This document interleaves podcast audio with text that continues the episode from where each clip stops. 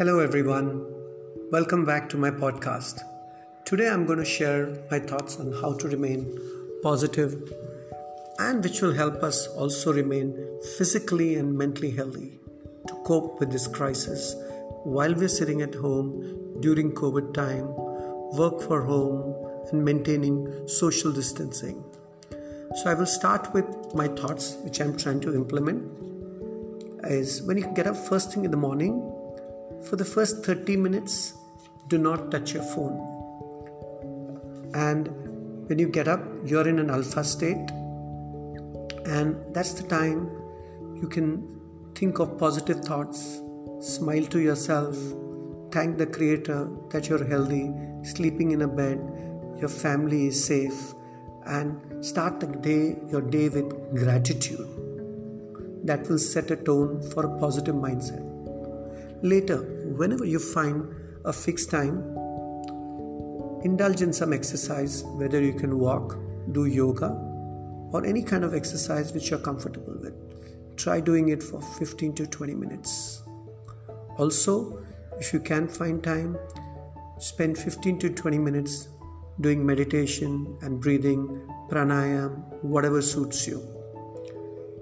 And the next aspect of remaining healthy is also eating healthy. When we are at home, and especially when we are binge watching either movies or seeing some episodes, we tend to eat too much of junk, fried food, sweets, aerated drink. Try to avoid that. Do that in moderation. Eat healthy veggies, fruits. It helps your immune system and will make you, well, rather keep you healthy. Also, another thing which is going to be tough but is getting addictive in our times of these times is watching too much of Netflix and other channels. So don't binge too much. Of course, watch your favorite shows, but do it in moderation. It will also bring a sense of discipline. Another thing which I am trying is uh, trying to learn a new skill. It could be a hobby which you wanted to do, some kind of Bollywood dancing, singing. In my case, I wanted to do podcasting, which I've started doing.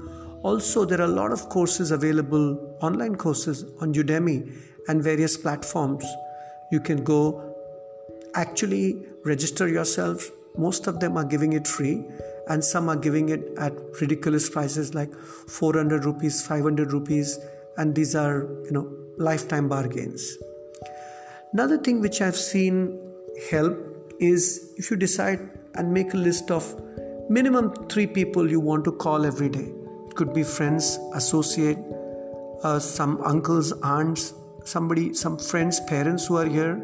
Find out how they are, listen to them, and find out is there a way you can help them. So, there is a trick behind it.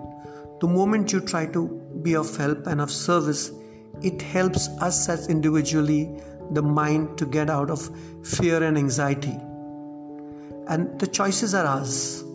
Also, when we go back to sleep, try the same things. Shut your blue screen, which is whether you're using a laptop, mobile phone, whatever, iPad, shut it 30 to 40 minutes before you go to sleep.